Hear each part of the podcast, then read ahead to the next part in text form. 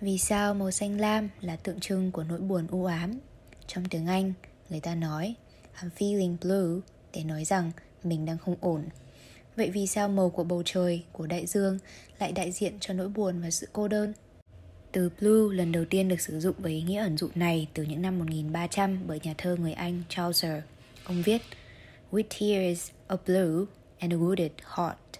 Trong 3 phần tư của thế kỷ trước, thuật ngữ The Blues được dùng để đặt tên cho một thể loại âm nhạc nói về những bài ca giàu cảm xúc mang đề tài u buồn với giai điệu đơn giản. Vào đầu những năm 1900, danh họa Picasso cũng đặt vào thời kỳ xanh Blue Period của ông, đầy những bức họa chìm trong sắc chủ đạo xanh lam. Và cứ thế, dần dần, blue còn hơn cả một màu sắc bên ngoài. Sắc xanh lam này giờ còn trùm lên cả những sầu tư. Tuy nhiên, không vì thế mà người ta ái ngại khi nhìn thấy màu xanh lam.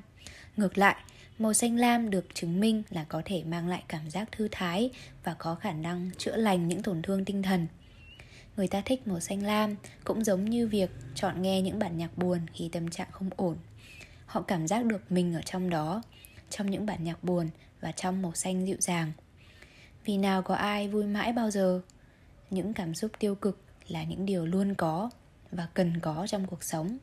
Nhưng đối diện thế nào là nhờ vào bản lĩnh của mỗi người. Niềm vui và nỗi buồn thay nhau đến rồi đi, biết cách đối diện thì sẽ nhẹ nhàng biết bao, đúng không?